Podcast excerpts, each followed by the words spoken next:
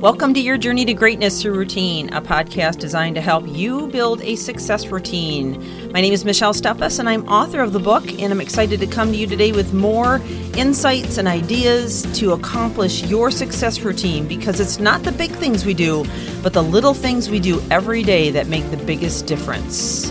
So let's get on with the podcast.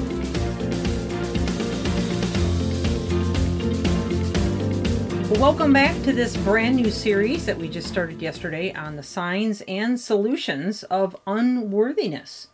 How many of you have spent your life, or even a portion of your life, feeling unworthy, unvalued, questioning whether or not that you even have a purpose on this earth or in the roles that you play in life? And so many of us play so many different roles. This is a plague that I see so so often in clients, many clients that I work with, and you know, for some it's it's a, a, very severe degree of unworthiness, and it's affecting every part of their lives.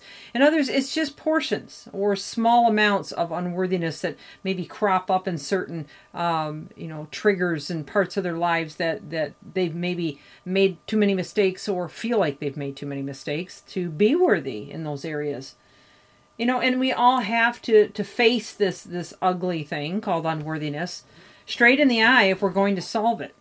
So what we've been working on since yesterday and if you missed any of that i would encourage you to go back because we laid an incredible foundation and went through a whole list of questions that you can ask yourself that uh, will diagnose whether or not you have some of these issues of unworthiness which is a deep rooted issue mind you okay um, not something that's necessarily on the surface all the time, but definitely lurking underneath and affecting you in so many ways. Well, here are five more questions that you can ask yourself to see if unworthiness is an issue for you. I often make it a practice to do more than my share, sometimes then feeling taken advantage of later on. I think there are more things I can improve or change about myself to feel worthier. I feel I have to do or achieve things to prove myself or my worth. I feel I am better than people less fortunate than I am. If you had to answer yes to most of those questions, or maybe even an emphatic yes, then it's fairly obvious that there's some unworthiness issues that stem from some point in your life or maybe a good chunk of your life, and we need to deal with that. I want to begin by just discussing some issues that may have stemmed from abandonment or rejection. As soon as you meet someone, you go from first date into a relationship in just a blink of an eye. And, you know, some might say that it's desperation, others might describe it as love at first sight or whatever you want to use.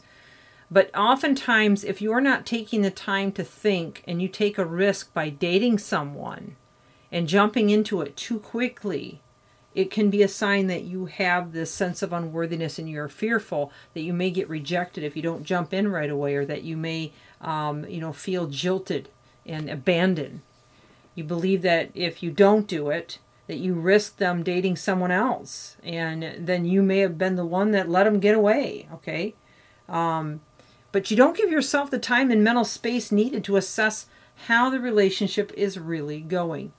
In fact, you don't ask whether this person is someone that you could possibly spend the rest of your life with. After all, isn't that really the end game when you're looking for someone? Here's another one. You might move on too quickly when one relationship ends you don't give yourself enough time to breathe to to you know regather yourself and and to think before you go on to the next one you don't deal with the emotional fallout and get healed and restored and back on your feet again before you jump back into another one you end up heading head first into something new and exciting to distract yourself from the hurt and the pain that maybe you're suffering when really that hurt and pain may be just what you need in order to get your your bearings back and get your feet back under you. You are one of those people that have to be in a relationship because you can't stand being alone. When really being alone sometimes can be a very nurturing experience if you're given the right set of circumstances to be alone within. Okay, um, you unfortunately are, are not allowing yourself time to process breakups and loneliness and you're not grieving the end of your last relationship or healing wounds that you have that definitely need to be attended to in order to prevent having another relationship fall out. So these are all things to really think about. I've got time for maybe one more. Um, you are a, a people pleaser or a partner pleaser. You aim to please people at every opportunity, and uh, you go out of your way to do it sometimes. And this includes your relationships. The result is uh, you end up with really weak personal boundaries, and these boundaries get crossed a lot. And when they get crossed, then we feel resentful. Uh, you end up feeling like you know you, you're being run over, you're being used, you're being taken advantage of. And and but yet you continue to do it. You just keep doing it. You have this willingness to go along with whatever your partner wants because wants because you don't want that rejection. You don't want that abandonment again right? Um, you put your well-being second to theirs and you you you fear that if you don't fulfill their desires that they'll look somewhere else and you'll have to deal with the abandon again again and the loneliness again and the rejection again. And this endless cycle keeps happening until you deal with it okay? And, and this eventually leads to conflict when you begin to resent having all these things happen to you.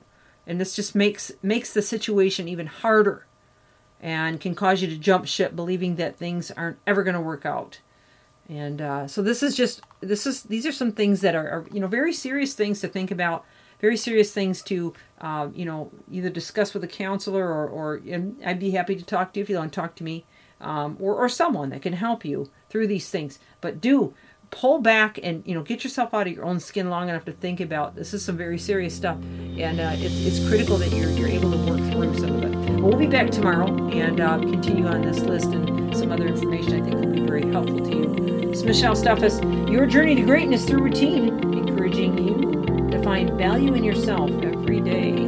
Talk soon